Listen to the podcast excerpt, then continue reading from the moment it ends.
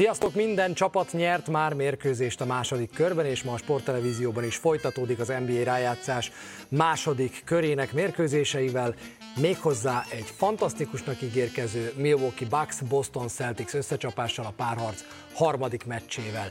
De jó hírünk van, kiböjtöltük. Volt pár mérkőzésmentes napunk az elmúlt időszakban, ugye az első kör is hamarabb fejeződött be, azt, mint az en bé á tervezte, vagy akár mi terveztük, de mostantól kezdve belehúzunk, méghozzá nagyon. Ezek csak a következő közvetítések, a most hétvégi, illetve a hét elejé közvetítések, amiket láttok a képernyőn. A legfontosabb a ma esti Milwaukee mérkőzés természetesen, de ahogy láttátok, holnap is közvetítjük a Phoenix-Dallas párharc következő összecsapását, úgyhogy meccsek, meccsek, hátán jövő héten a terveink szerint szerdán is, csütörtökön is, itt ugye mindig kérdéses, hogy van-e mérkőzés, szombaton és vasárnap is közvetítünk még ezen kívül, úgyhogy jövő héten elvileg öt mérkőzés a Sport té vé kínálatában. Reméljük, hogy minden meccset meg is rendeznek majd, és akkor meg is tudjuk mutatni. Baska beteg, úgyhogy nem tudom Pataki Attilát idézni, hogy kör közepén állok, körbe vesznek jó barátok, de egy mindenképpen. Kornél, szevasz! Szia, üdvözlöm én is, üdvözlök én is mindenkit, és Baskának minden jót, természetesen. Reméljük, hamar visszatér. Reméljük, reméljük, hogy jövő héten már ő is itt lesz. Ami reméljük, hogy jövő héten már nem lesz itt, az meg itt van a kezemben. Volt egy nyereményjátékunk még a szezon előtt az alapszakaszra, egy fantasy játék, és ennek is van két nyertese ugyanúgy, mint tavaly. A Polyák Team egy nyerte a fantasy játékunkat, és az Áron Team egy lett a második ebben a fantasy játékban. Vannak ajándékaink, itt láthatjátok őket a képernyőn, egy Shaquille O'Neal mez, egy Karim mez, valamint egy Brooklyn Nets sapka és egy Dallas Mavericks sapka. Ezt a négy ajándékot kettő-kettő elosztásban kapja meg a győztes és a második, a mezből és a sapkából is az első helyezett, vagyis a Polyák Team egy gazdája fog majd választani. Az egyik mezter is hoztam szépen megmutatni, itt van O'Neal, egy Miami harminckettes mez, teljesen orég volt, amikor széttéptem az acskót, de majd valahogy visszagyömöszöljük bele. Úgyhogy azt kérjük tőletek egyedül, hogy jó szokásotok szerint jelentkezzetek a Sport té vé Facebook oldalán, méghozzá egy képernyőfotóval, amely igazolja, hogy a tiétek a Polyák Team egy, illetve az Áron Team egy, és akkor utána a Polyák Team egy elsőként választhat, az Áron Team egy pedig megkapja azt a sapkát és azt a mezt, ami megmaradt. Ennyi nagyjából a hivatalos dolgokról, vágjunk bele. Ahogy ezt megszokhattátok, három hírre jelentkezünk, de mielőtt még belevágnánk az elsőbe, mit szólsz ahhoz, hogy nagyon szorosnak tűnnek azért a párharcok, és ahogy megyünk előre, most már a kettő nullás párharcok után is az ember egy picit, miután lejátszották a harmadik meccseket, úgy van, hogy na, meccs lehet a Suns Mavsből is. Valahol ezt vártam. Mm. És azért volt furcsa, furcsa az első két meccs után, amikor kettő null volt a, a párharcok, hogy, hogy akkor most tényleg most mi lesz? Hogyha tényleg ez is rövid lesz, úgy rövidebb lesz, mint az első kör, de szerencsére nem, ugye Embiid visszatért, és ezzel már is kicsit kezdte összezilálni a, a, a szemöldököket ott Miami környékén. És, és hát a másik oldalon is én bíztam benne, hogy, hogy Lukának az eddig befektetett elképesztő, hierikus küzdelme valahol meghozza a gyümölcsét, és, és, és úgy néz ki, hogy a hazai pályán, amit eddig láttunk, és amit eddig is tudtunk, hogy a hazai pályán azért a kiegészítő emberek sokkal komfortosabban játszanak, sokkal magabiztosabbak, aki addig nem talál be idegenbe, az általában otthon betalál, és ezt láttuk, és a Dallas nagyon szépen hozta ezt a mérkőzést.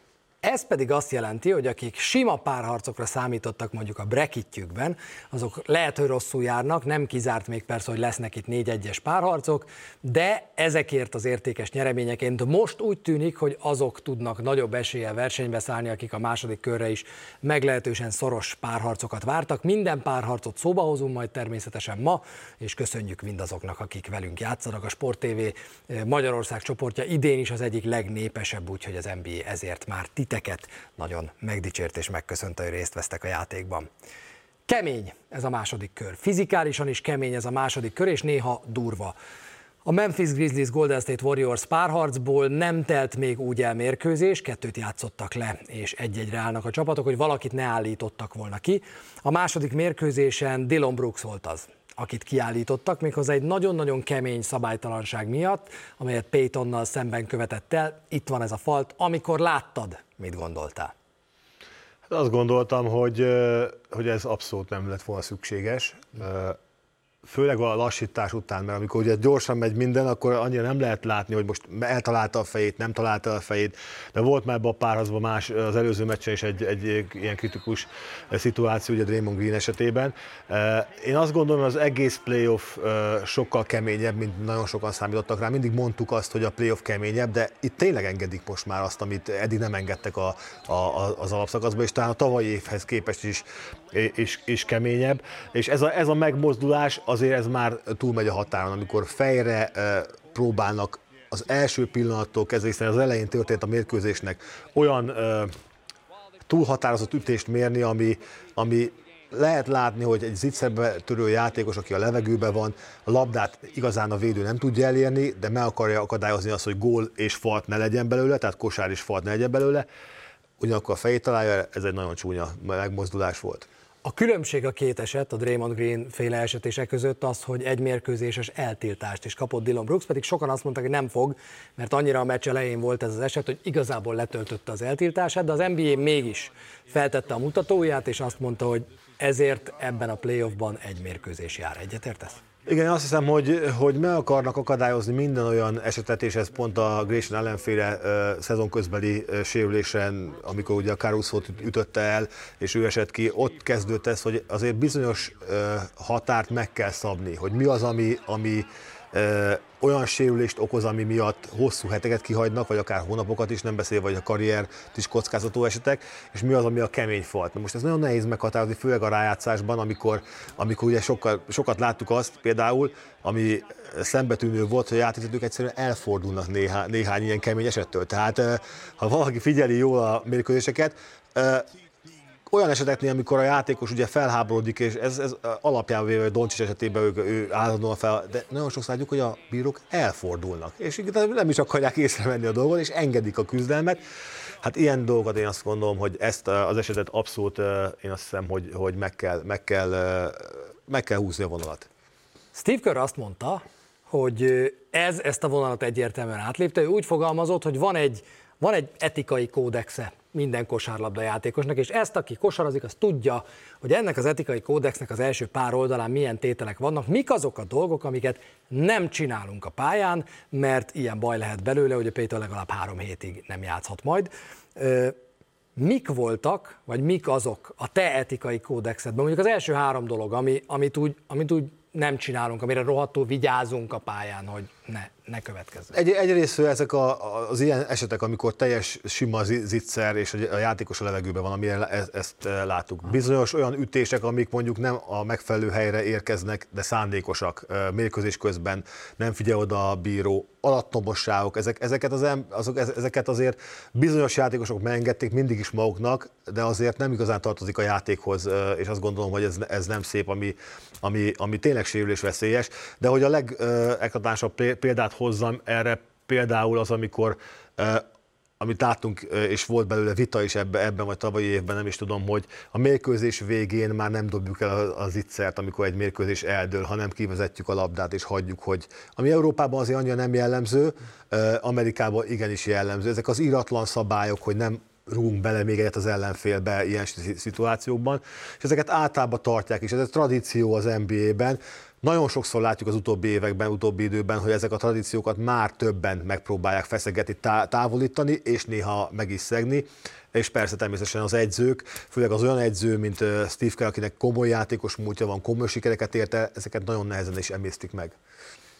Nagyon nehezen emésztette meg azt a Philadelphia hetvenhatos ers, hogy Joel Embiidre nem számíthattak arc-csont törés és agyrázkódás miatt a párharc első két mérkőzésén a Miami Heat ellen. És nagyon úgy tűnt, Doc Rivers nyilatkozatából, minden játékos nyilatkozatából is az derült ki, hogy hát még elég messze van, hogy Joel Embiid visszatérjen. Aztán egyszer csak uh-huh. nagyot néztünk, mert az első philadelphiai mérkőzésen Joel Embiid ott volt a pályán, és a Philly hajnalban egy jó húszast vert a Miami Heatre, hetven, nyolcvan pont alatt kaptak, és Joel Embiid de kapcsolatban azon kezdtünk el gondolkozni, hogy ez alapjaiban változtatja meg ezt a párharcot, vissza tud-e még innen kapaszkodni a Sixers, és úgy tűnik, hogy az első meccsen erre egy vaskos igen a válasz. Igen, én azt gondolom, hogy ő alapjaiban változtatja meg a, a, a párharcot, ha ő van és ha ő nincsen. Mi, mit láttál a hajnali meccsen, ami nem működött nélkül és működött vele? Én azt gondolom, a legfontosabb a védekezés. Mindenki a támadáshoz szokott beszélni, de ezen a mérkőzésen nem volt igazán, és nem is lehetett igazán, ugye hat napot vagy hetet hagyott ki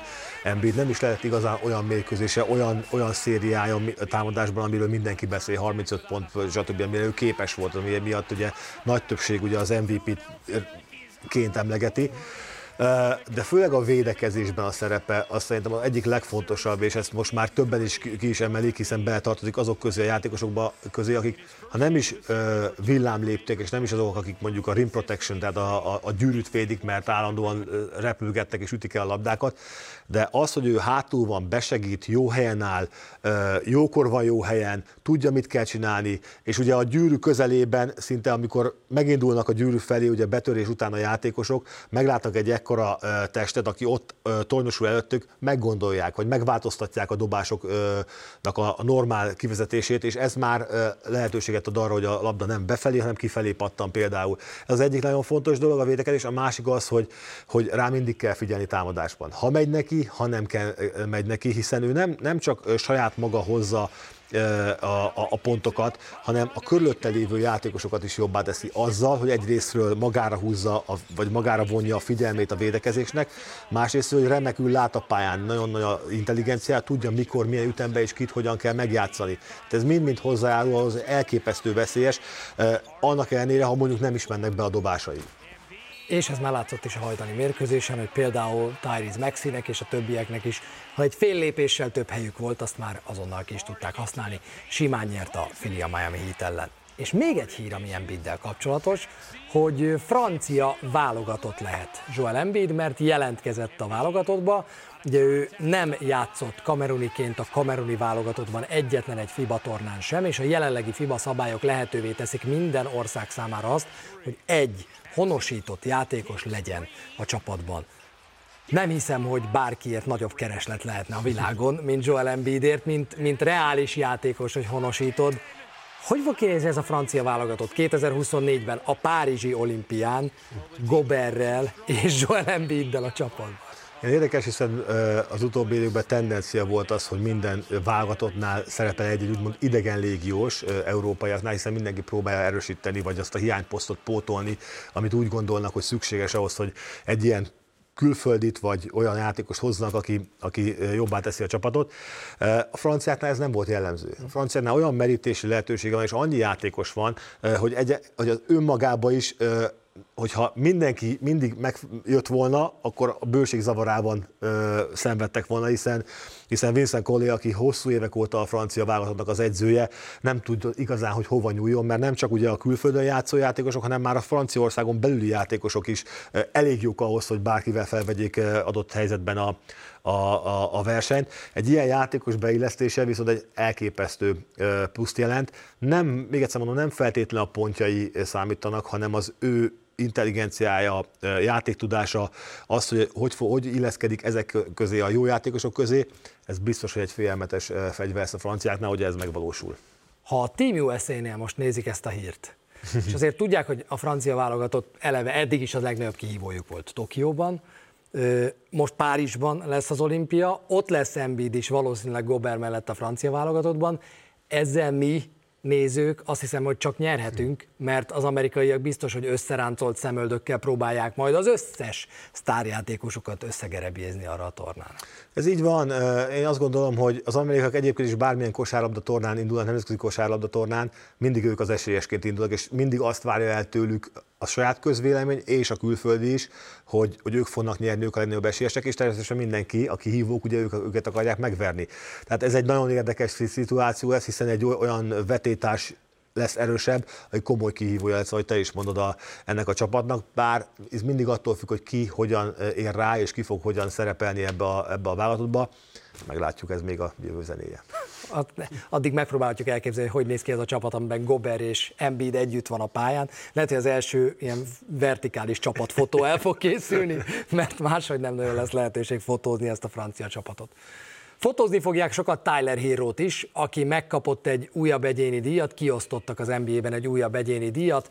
Ő lett az idény legjobb hatodik embere. Itt láthatjátok a már díjazottakat, Scotty Barnes az év újonca, Marcus Smartról beszélünk ma még bőven, főleg az élő közvetítés alatt az év legjobb védője. Morant a legtöbbet fejlődött játékos, ezen vitatkoztak azért egy picit, hogy hát oké, okay, ez meglehetősen egyértelmű, és elég egyértelmű volt, hogy Tyler Herro lesz a legjobb hatodik ember, mert a száz szavazatból kilencvenhat első helyezett szavazatot hozott. Igen, én számomra is úgymond azt hiszem egyértelmű, hogy kell legyen, hiszen Tyler Herro, amit az eddig a rövid karrierje során letett az en bé á-ben, az önmagáért beszél, ráadásul ő normál esetben az, azt mondom, hogy kezdőjátékos, tehát bármelyik más csapatból valószínűleg kezdőjátékos lenne. Itt a Miami-nál évelején döntést kellett hozni Spoelstrának, hogy ki, az, ki lesz a játékos, aki ki fog maradni ebből az elképzelt kezdőtösből, és ő őt gondolták, hogy ő lesz, aki majd a padról beszállva, majd ugye a második egység ellen egy, egy scoring punch, ahogy az amerikai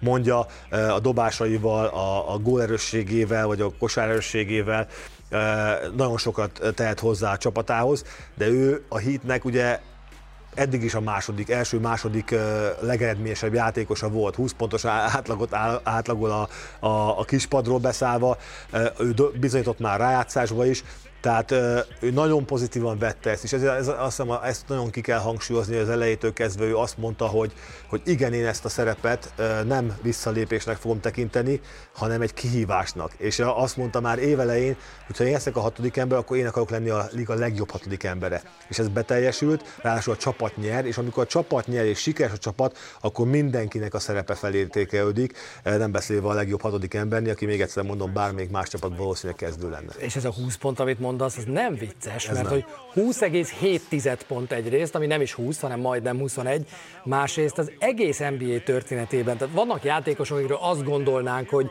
az egész életüket hatodik emberként töltötték, ponterős hatodik emberként Jamal Crawford, Manu Ginobili. Egyikük sem átlagolt, egyszer, és hát mondjuk Crawford esetében meglepő, egyszer sem húsz pontot a cserepadról beállva, tehát ez egy nagyon nagy dolog. Az ötödik játékos Thurl Bailey, Eddie Johnson, Ricky Pierce és Lou Williams után, aki egy szezonban a padról beszállva húsz pontot tud hozni. De általában azt mondják, hogy neki nem is a pontjával van a baj, hanem, hanem azt kell elkerülnie Tyler Herrónak, hogy egy Jordan Clarkson váljon belőle, aki bejön a padról és szórja a pontokat, de hogy más nagyon nincs. Más nagyon nincs. Ebben mekkorát lépett előre Tyler Herro? Én azt gondolom, ezt a rájátszásban lehet igazán lemérni egy-egy játékosnál a fejlődést, hiszen amikor a rájátszásban a játék úgymond visszalassul idézőjelben, és egy-egy csapat készül napról napra ugyanazon az ellenfél ellen, akár egy, egy napot, akár napokat, ugye, mint látjuk az idei playoffban is, sokkal jobban kijönnek egy-egy játékosnak az, hogy mit tud és mire képes egy bizonyos változtatás után, vagy miben fejlődt az év alatt. Ugye el szoktuk mondani azt is a rájátszásban, hogy most már ne, nem elég az, hogy egy játékosról kimondjuk azt, hogy ő egy nagyon jó dobójátékos, mondjuk három pontos specialista. Ahhoz, hogy a, hogy a, hogy a, a rájátszásban sikeres tudjon lenni, már nem elég az, hogy csak három pontos specialista, hiszen mindenki tudja, a, a, még a néző is, aki ugye azt a csapatot nézi, akár négyszer vagy hétszer egymás után, ez a játékos nem szabad üresen hagyni, mert be fogja dobni.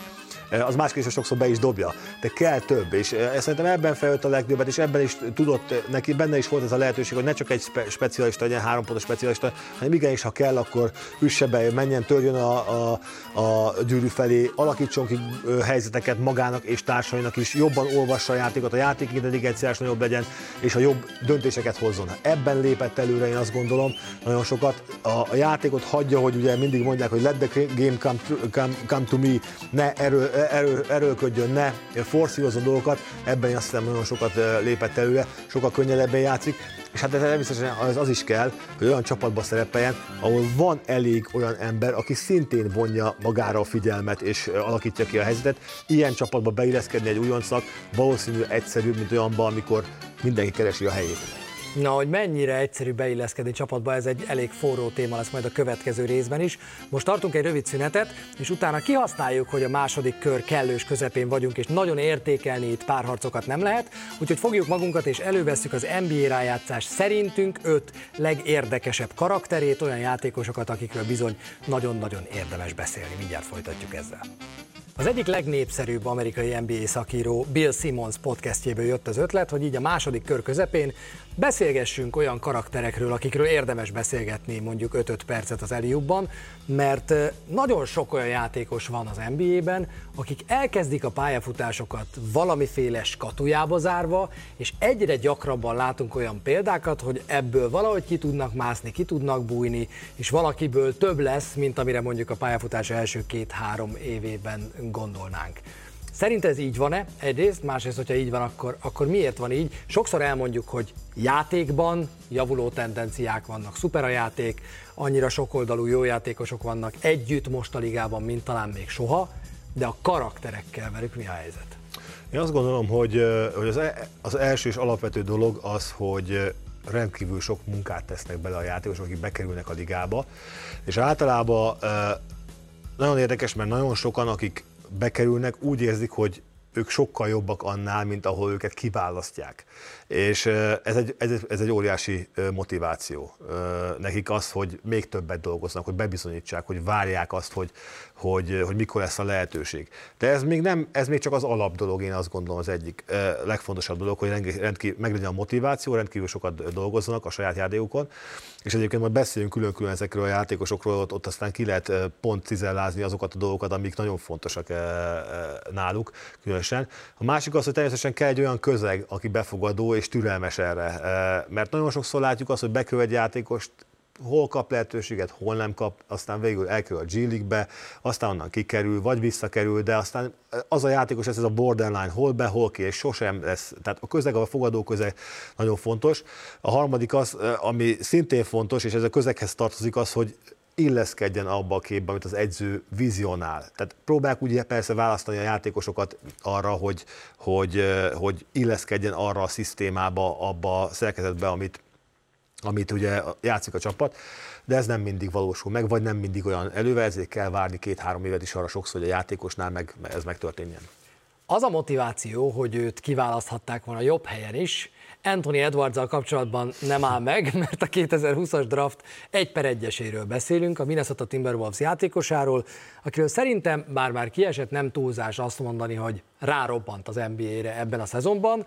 Minden játékossal kapcsolatban hoztam egy-egy állítást, aztán akár élből tagadhatod is, de én azt mondom, hogy Anthony Edwards attól ennek a playoffnak és ennek a szezonnak az egyik legérdekesebb karaktere, hogy ad abszurdum a Minnesota Timberwolves új első számú játékosát láthatjuk benne. Is, azt mondom. Azért mondom, hogy is, mert Karl-Anthony Towns, aki hosszú éveket már ugye ott töltetné a csapatnál, azért ő előtte, előtte volt egészen eddig, egészen eddig, azt mondom, és most azért a playoffban játszott ez, hogy már valószínűleg közel van ahhoz, hogy átvegye ezt az első számú szerepet, ha már szerepeket kell osztani hozzá, de én azt mondom, hogy talán Karl-Anthony Towns, aki az első számú meghatározó sarokköve ennek a csapatnak, és köré próbálják építeni a dolgot, most már ugye DeAngelo Russellról is fel, felmerült azt, hogy el akarják cserélni, hogy elcserélik-e, aztán majd kiderül, hogy mi lesz, de az biztos, hogy ilyen játékos, aki ilyen teherrel, hiszen ez egy teher, hogy elsőnek választott, választottak, és nagyon sokan így is élik meg, látjuk azt évek során, akik figyelik az en bé á-t, hogy sokszor a teher annyira rányomja a játékosra a bélyegét, hogy egyszerűen nem tud vele élni, sokszor pedig az, hogy ilyen, ilyen játékos válik belőle, hogy nem, hogy csak él, hanem örül neki, és tényleg átveszi azt a szerepet, huszonöt pontot átlagol a rájátszásban, ami egyszerűen brutális, elképesztő, ahogy ebbe a csapatba az illeszkedett, hogy megvannak azok a, azok a, a, a játékosok, akihez nagyon jól illik az edzői felfogás, és a csapattól senki nem vált egy ilyen szintű teljesítményt, és ez a kettő nagyon jól időben összejött.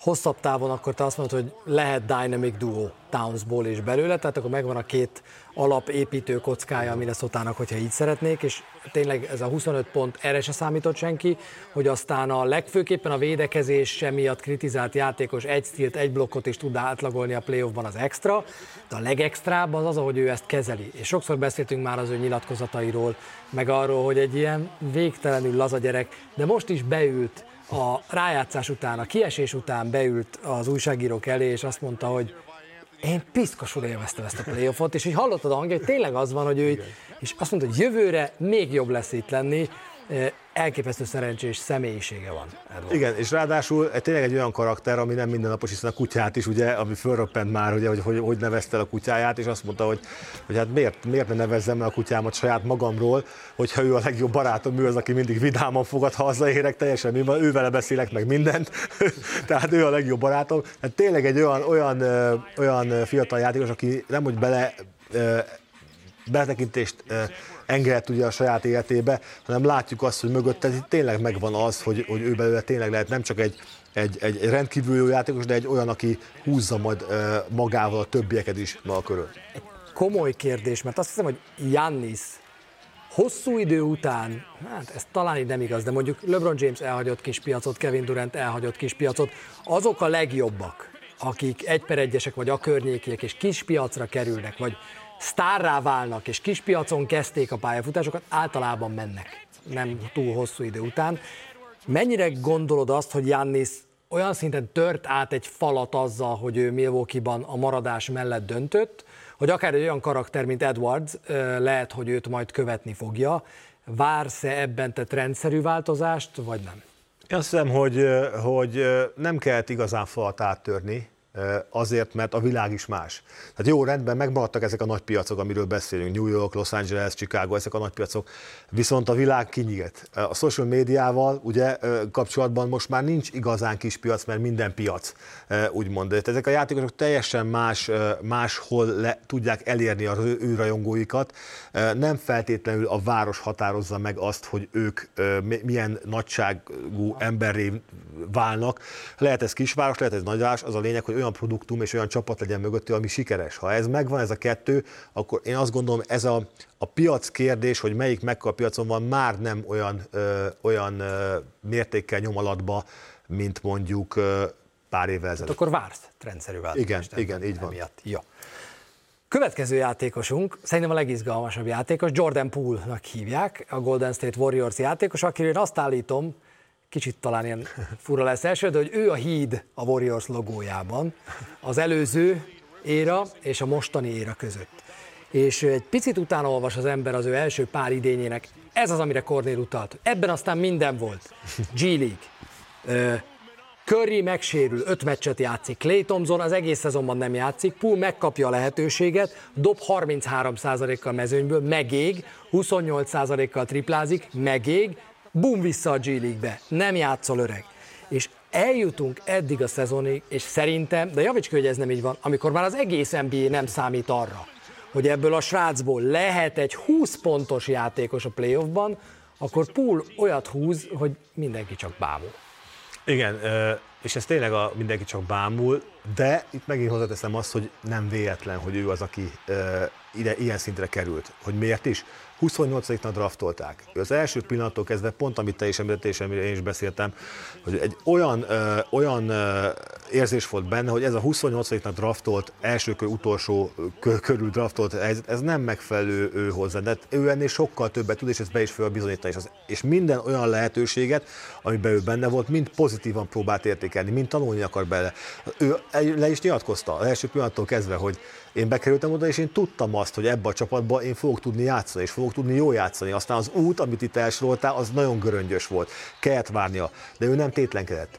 Ő jegyzetelt, a szószoros értelmében tanulta azt, hogy az előtte lévő játékosok mit csinálnak, főleg Steph Curry, milyen mozgásokat csinál, mit csinál edzésen, és ezt el is mondta, hogy nem elég, hogy ő elképesztő munkát fektetett ebbe bele, hanem olyan játékosok segítették az ő ö, munkáját nap mint nap, akik ugye hallófémek lesznek valamikor, tehát ők tőlük ellesni azt, hogy hogy érkezik edzésre, mit csinál edzés előtt, milyen a bemelegítése, hogy él gyakorlatilag, ez egy elképesztő lökést adott arra, hogy a nehezebb idők, időkben is úgymond kivárja a sorát, és, és ha megfelelő munkát tesz bele, akkor egyszerűen megjön. És a, a nagyon érdekes, amit te is mondtál, hogy neki volt lehetősége, de nem tudott akkor még élni vele. Nem volt elég érett ahhoz, hogy bejön, három évet kellett várni ahhoz, hogy, hogy itt lehet, és most uh, nyáron ugye megért a szerződés hosszabbításra. Nekem ez a Jordan Poole-féle történet a Warriors-ról mond el legtöbbet, meg tényleg erről a, erről a kultúráról, ami ott van, mert, mert tökre igaz, amit mondasz, és egy újságírói kérdést fordított ő át ebbe, hogy én úgy tekintek arra, hogy én a Warriorshoz kerültem,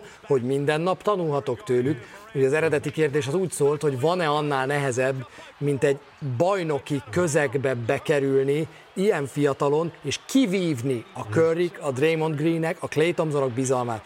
És az első szezonodban, a, ahogy mondani szokták, a kavicsal az óceánban nem találsz be, és megégsz, és hogy akkor is hisznek benned, bíznak benned, ott tartanak, és a negyedik szezonodban pedig kivirágzol, és úgy játszol, mint most Jordan Poole. Na ezért mondom én azt, hogyha nem zabálják fel a nagy szerződések, a Golden State Warriors-t, akkor Poole tényleg egy összekötő lehet az Abszolút. előző generáció, meg a mostani között. Felzabálják, vagy ott lesznek azért fizetéscsökkenések. Hát mit mondta a tulajdonos, amikor ezt megkérdezték tőle? Ezt mondta. Ezt, Azt mondta? Ezt mondta. Hát majd akkor fogunk ezzel foglalkozni a nyáron, amikor eljön az ide, ideje ennek. Úgyhogy majd kiderül. Jaylen Brownsonnal kapcsolatban nincs ilyen luxus, vele rövidesen foglalkozni kell Dallasban. Égetőbb jóval az ő szerződéses problémája, mint a Golden State Warriorsnak bármilyen problémája, hiszen lejár egy egy egész nyolc milliárd millió dolláros szerződése ezen a nyáron. Mennyire éri meg Jaylen Brunson, gondolkodtak rajta a Dallasnál a szezon közben. És aztán jött egy alapszakasz vég, amikor megsérült Luka Doncic vádlia, és belement a Mavs az első körbe gyakorlatilag Doncic nélkül, és jött Jaylen Brunson, és a tizenhat pontos szezonja után az alapszakaszban ő lett az egész első kör legeredményesebb játékosa, Giannisostól, Durantos, mindenestől az első körben. Na most mennyire vakarják a fejüket Dallasban? Vakarhatják, de ugyanakkor ez egy, egy jó vakarás, hogy így, fogalma, így fogalmaznak, hiszen ez egy jó dolog, hogyha egy olyan játékosból lesz a cserebogár, akiről nem igazán gondolták azt. Ez egy, egy pozitív dolog, meg amúgy egy, igen, egy, egy fejvakarós kérdés. Viszont Jaylen Brown, tipikusan Brownson az, az, a, az a játékos, aki, aki egyrészt ugye az egyetemen is egy győztes helyről érkezett, a Villanovával nyert ugye kétszer bajnokságot, ráadásul azért ő a világbajnokságon és utánpótlás világbajnokságon is letette a név egy abban a csapatban, ahol Tétumok szerepeltek, egyébként a csapattársak voltak, és, és őről lehetett tudni, hogy lehet, hogy tehetségben nincs igazán olyan szinten, mint a, a kiemelt tehetségek, viszont minden más az klappol nála. Tehát az, hogy, hogy csapatember, az, hogy képes nagyon jó teljesítményre, képes nagy nyomás alatt jól teljesíteni, nagyon szeretnek vele játszani, hiszen lát a pályán, intelligens pályán és pályán kívül is, és mindig a megfelelő dolgot mondja, tehát egy teljesen más olyan ö, ö, háttérrel érkezett ő az en bé á-be, mint mondjuk egy átlagos játékos, tehát nagyon sok pozitívum volt mellette, és ö, itt is csak azt tudom mondani, hogy megint a lehetőség, hogy tudsz a lehetőséggel legjobban élni, ha megfelelő munkát beteszed mögé. Nem, nem jönnek ki ezek a húsz pontos, huszonöt pontos mérkőzések akkor, hogyha nincs mögötte az a, a, a, a hit, az, a, az az elképesztő, beletett edzések akkor is, amikor nincs ott a kamera, így nem jöhet ki jó teljesítmény. És amikor megvan lehetőség, akkor kell egy olyan adottság, egy olyan személyiség is hozzá, hogy amikor kell, akkor tudjon produkálni. Ez nagyon jó hangzik. Brunson száznyolcvanöt centi magas, Doncsicsot meg nem a védekezésért szeretjük. A Mavs mehet-e úgy neki a következő éveknek, hogy ez a két embered védekezik kint? Nem vagyok benne biztos, hogy Brunson az a játékos, aki folyamatosan uh, húsz pont fölött fog átlagolni, vagy húsz pontot fog átlagolni, de nem is biztos, hogy kell neki. Viszont egy olyan uh, alapember lehet ebbe a csapatba, aki, hogyha kell a kezdőbe, hogyha kell, akkor hatodik emberként, vagy a, a padról uh, bejöve nagyon hasznos látszem, nem beszélve az öltözőben is egy nagyon fontos ö, emberke. Tehát itt meg kell találni, én azt gondolom, az arányokat vele kapcsolatban, hogy mi az az upside, mi az a lehetőség, ami, amit ő belőle ki lehet még ezen túl hozni. Szerintem olyan nagy, tehát olyan nem lesz, hogy ő belőle két év múlva majd harminc pontos játékos lesz nagy valószínűséggel, viszont egy nagyon stabil, nagyon fontos alapember lehet egy, egy, egy győztes csapatban. Találjuk meg az arányokat. Ez évi nyolc számjegy, vagy biztos. hét számjegy? A mai en bé á-ben ez nyolc. Oké, okay. Az szép. Nem is kérdés, hogy hét számjegy vagy nyolc számjegy kerül a következő fizetési lapjára annak a játékosnak, aki most következik, mert ő az, aki, aki végigment a legnehezebb úton. Ez az én mondatom DeAndre Aytonnal kapcsolatban, aki leült Sarverrel, a Phoenix Suns tulajdonosával egy kellemesnek, utóbb semmiképp nem mondható ebédre tavaly nyáron, hogy megállapodjanak a szerződéséről. Ő ugye jogosult lett volna a rookie maximum hosszabbításra, az újonc szerződés utáni maximumra tavaly, de ezt a Phoenix Suns nem adta meg neki. És ez a fiú nem hisztériázni kezdett, meg fejét a falba verni, meg, meg dobálni magát, meg fáj a hátam, meg fáj a fejem, hanem leszekte a fejét, lement a pályára, elkezdett edzeni, és Kornél, én magamnak félek bevallani, de nézem DeAndre Aytont, és tudod ki az, aki a leggyakrabban eszembe jut vele kapcsolatban? Ki? Tim Duncan. Most már. Wow. Tehát az, hogy... hogy, hogy áh, da, da, én annyira megszerettem DeAndre Ayton játékát, hogy nagyon, nagyon. Jó, nyilván védekezésben ezt nem lehet elmondani, mm. abszolút nem, de hogy a gyűrű környéki megoldásai, az, hogy öt méteren belülről mindent a világ legtermészetesen módján old meg, nehéz dobásokat vállalva, hatvanöt százalékot dob egy playoffban, brutális, hogy mennyit fejlődött DeAndre Ayton. Igen, és egyébként az ember, amikor azt mondja, azt mondja hogy wow, tehát a Tim Duncan-t nagyon sok gondol, mások is meglepődtek, de hogyha csak a számokat nézzük meg, és most ezeket nem fogom sorolni, amik, és am, amire te is, te is utaltál, ő a ligában, a top háromban van minden olyan számban, ami a, a középtávoli, a, a, a gyűrű közeli, a lepattanóból szerzett, a, az, az, minden olyan számban a top háromban van, és nagyon sokban az első helyen van. Mindenkit megelőzve, Jokićot, Embiidet, Antetokounmpót. Tehát ezért döbbenet, hogy őről viszonylag kevés szó esik. És itt ez az ő sztoria is nagyon érdekes, és most ebben nem fogok azért belemenni, mert akkor sokat, túl sokat beszélnék. Nyugodtan lekerülni az elegyet. Hanem az, hogy ő ugye egyrészt olyan helyről számolt, ahol nem igazán a munka, vagy a dandárja volt az első. Ez az egyik. Ráadásul őt hol, hol választották? Elsőként választották Phoenixben, Arizona Egyetemről érkezett első, első év után. Olyan játékosok előtt, mint Trae Young és Luka Doncic. Tehát a mérce elképesztő nagy volt, és ráadásul abban az időben az az Igor Kokoskov volt az edzője a csapatnak, aki úgy ismerte Luka Doncicot, mint, mint a tenyerét, hiszen a szlovén válogatottban Európa-bajnokságot nyert Luka, Luka Donciccal, és, és mégis ö, a Phoenix Sunsot nem lehetett meggyőzni arról, hogy ne DeAndre Aytont válassza. Nyomásnak nem rossz. Ez, igen, elképesztő. És az első időben tényleg az volt a, a, a félő dolog, hogy, hogy hát ez, ez, ez, ez, ez mellé trafáltak. Nem rossz, nem rossz, de igazán nem fogja. És mi történt?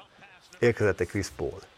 És itt van megint az a döbbenet, hogy hogy tud egy játékos egyik pillanatról a másikra, úgymond idézőjelben, megváltozni. Ez nem megváltozás, hanem egy játékos hatás, egy olyan játékos, mint a Chris Paul, aki bekerült egy olyan, ö, olyan környezetbe, ahol ugye egy, egy Devin Booker ö, évek óta döngette azt a bizonyos falat, hogy jó egy narrációra bekerülni, de nem tudunk, tehát ő volt ott, és, és már kezdett türelmetlen lenni, hogy most már lassan elegem lesz, és Chris Paul, aki, aki harminchét éves volt ugye tegnap, vagy tegnap előtt, vagy valami ilyesmi, ö, egy olyan munkamorát, egy olyan, olyan, olyan környezetet hozott és valósított meg, az a kultúra, ugye ezt szokták az en bé á-ben mondani, ami húzta mágnesként magával a, a, nem csak őt, hanem a többi játékos is, hogy mi kell a győzelemhez, mi kell ahhoz, hogy te sikeres legyél és hosszú éveket eltöltsél a, az en bé á-be, elképesztő influence, tehát elképesztő hatása volt erre a játékosra, nem beszélve, hogy Monty Williams mellett volt egy olyan játékos, aki az én volt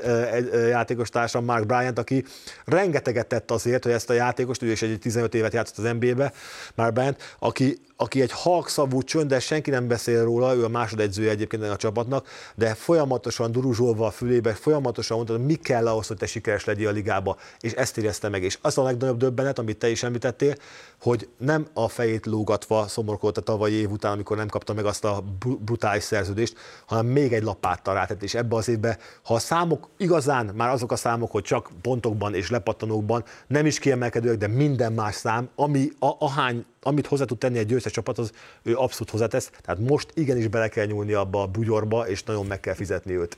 Mennyi marad meg? Ez érdekel nagyon engem abból, amit mondtál. Jött Chris Paul mellé, elkezdett tanulni DeAndre Ayton, Mark Bryant duruzsol a fülébe, tanul DeAndre Ayton. Ha nem lesz Chris Paul, ha nem lesz mellette Bryant, ezeket már nem veszítheti el? Ennek csak egy pici részét veszítheti el? Azért nem, vagy azért kicsi az esélye, mert ezt a kultúrát, ami a győzelemhez vezető út, ezt magáévá tette. És egyszerűen, hogyha olyan játékosok érkeznek, és olyanok vannak ilyen pillanatban a Phoenix Sunsnál, nem beszélve az edzői stábról, a vezetőségről, aki ezt forszírozza, már nem engedheti meg a játékos magának, hogy visszazökkenjen oda, ahol volt a kényelmi rendszerbe, hanem igenis a győzelem íze az annyira mágnesként vonzza a játékosokat, hogy, hogy, hogy, hogy nem lehet lazítani, nyerni akar, és ez nagyon fontos lesz a jövőre nézve.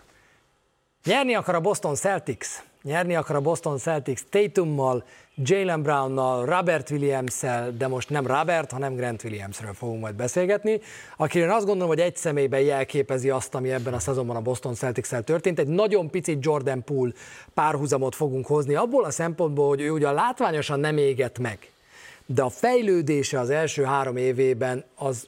Az, az ilyen marginális volt. Már-már úgy tűnt, hogy, hogy, hogy nem számít rá a Celtics. Minden egyes trétpletykában bedobták Grant Williams, talán csak azért maradt ki belőlük a végén, mert hogy nem játszik eleget, vagy nem játszik elég jól ahhoz, hogy, hogy el lehessen jó értéken passzolni. három, öt, nyolc pont, tizenöt, tizennyolc, huszonnégy perc.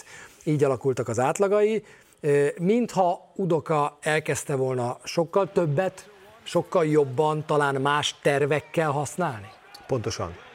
Itt, itt a kulcs az egészben, hogy egy olyan játékos, aki, aki tényleg nem tudták, hogy először, hogy milyen pozícióba is kell játszatni. Hármas, négyes, ötös, és ugye a liga változott, a kosárból változott, már alacsony szerkezettel játszanak, már lehet két méter alatt is centert játszani, ez mind-mind hozzájött ahhoz, hogy neki igenis helye van ebbe a ligába.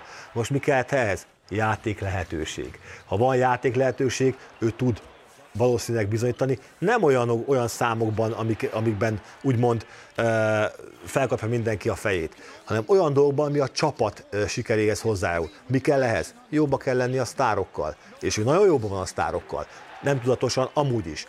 Mi kell még ehhez?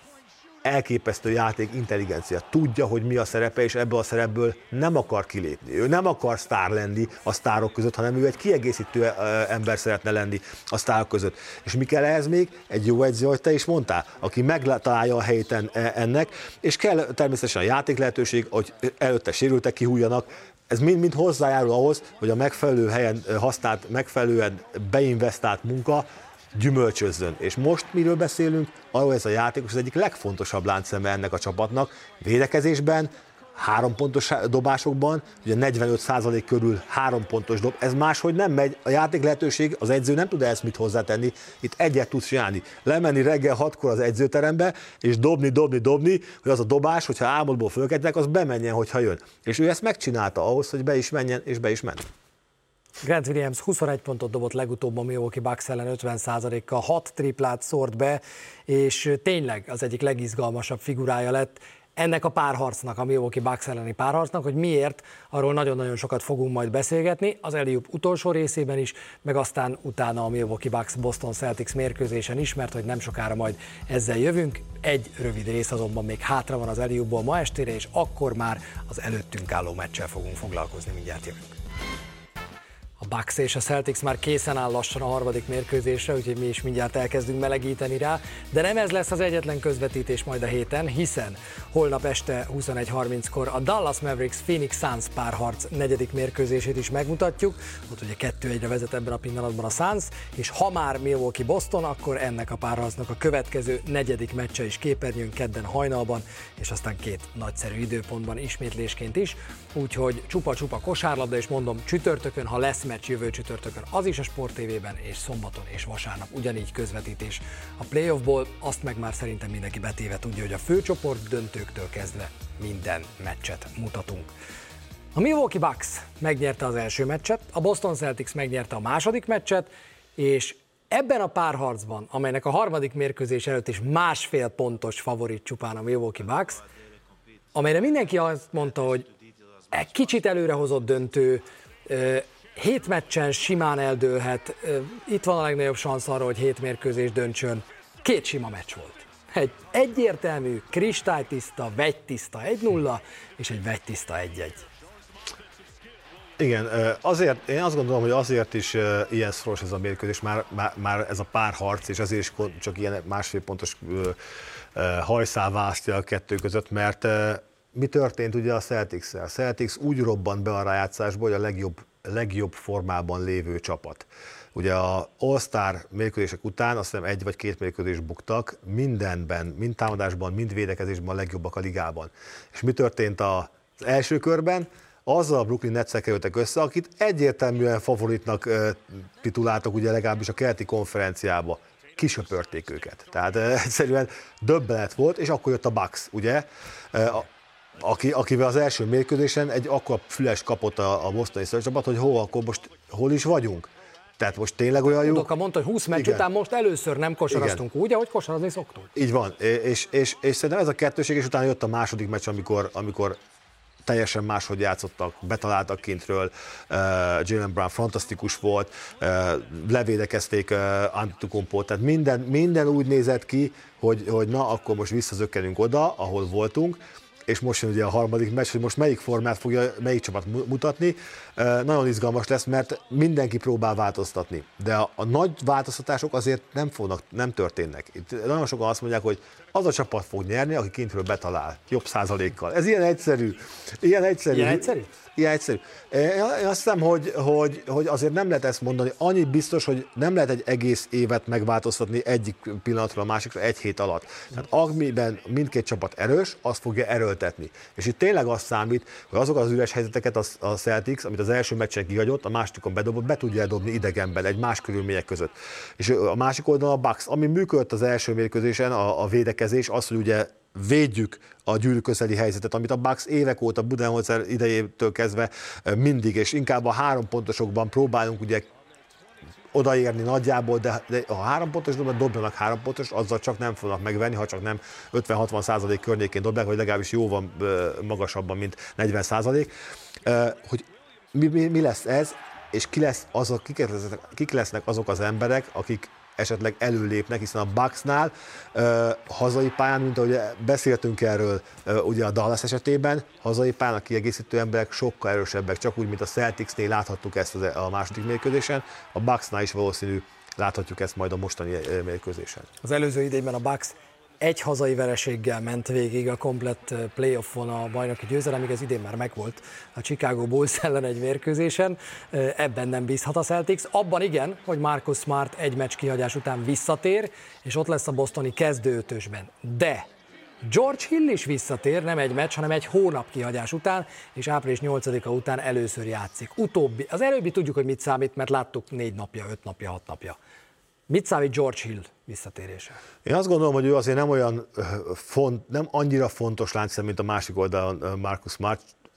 Annál is inkább, mert nagyon sok sérülése volt George Hillnek ebben a szezonban. Nagyon sokszor hagyott ki nem csak meccseket, hanem heteket hagyott, hagyott ki, és így nem tudott annyira azt a szerepet játszani, mint az előző idényekben bármelyik állomásra jön, és főleg ugye a Bucksban. Tehát nem, nem olyan szerepe volt, ráadásul ugye John Carter, aki megkapta ő helyette a, a, a szerepet, ő nagyon szépen hozta azt, amit ezt, ezt a pitbull, ez a kemény védekezés, oda megyek, támadok, letámadom, elveszem, tehát küzdök, hajtok. George egy más típusú játékos. Tehát arra számít az, hogy hiába jön vissza Hill, Carter marad a második számban? Én azt gondolom, nem, azt gondolom, hogy Carter valószínűleg valamelyik játszani fog, de kevesebbet, hiszen Budenholzer jobban bízik ilyen, ilyen szituációban egy olyan játékosnak, aki egy tapasztalt, playoff edzett emberke, és George Hill a rutinjának köszönhetően, az, hogy most milyen formában van és mennyit fog játszani, a más kérdés, de inkább én is őt használnám bizonyos szituációban, mint, mint egy viszonylag tapasztalatlan Carter. Folyni fog mostantól az en bé á a Sport té véből, úgyhogy érdemes majd nézni a mérkőzéseket, amelyeken már kétszer végigmentünk. Ne felejtsétek, hogy holnap este is fél tízkor meccs, a Suns a Mavs ellen a párharc negyedik mérkőzésén, és nem sokára ma este fél tízkor is meccs, a Bucks a Boston Celtics ellen. Nem sokára jövünk Kornéllal, tartsatok velünk továbbra is. Sziasztok! Sziasztok!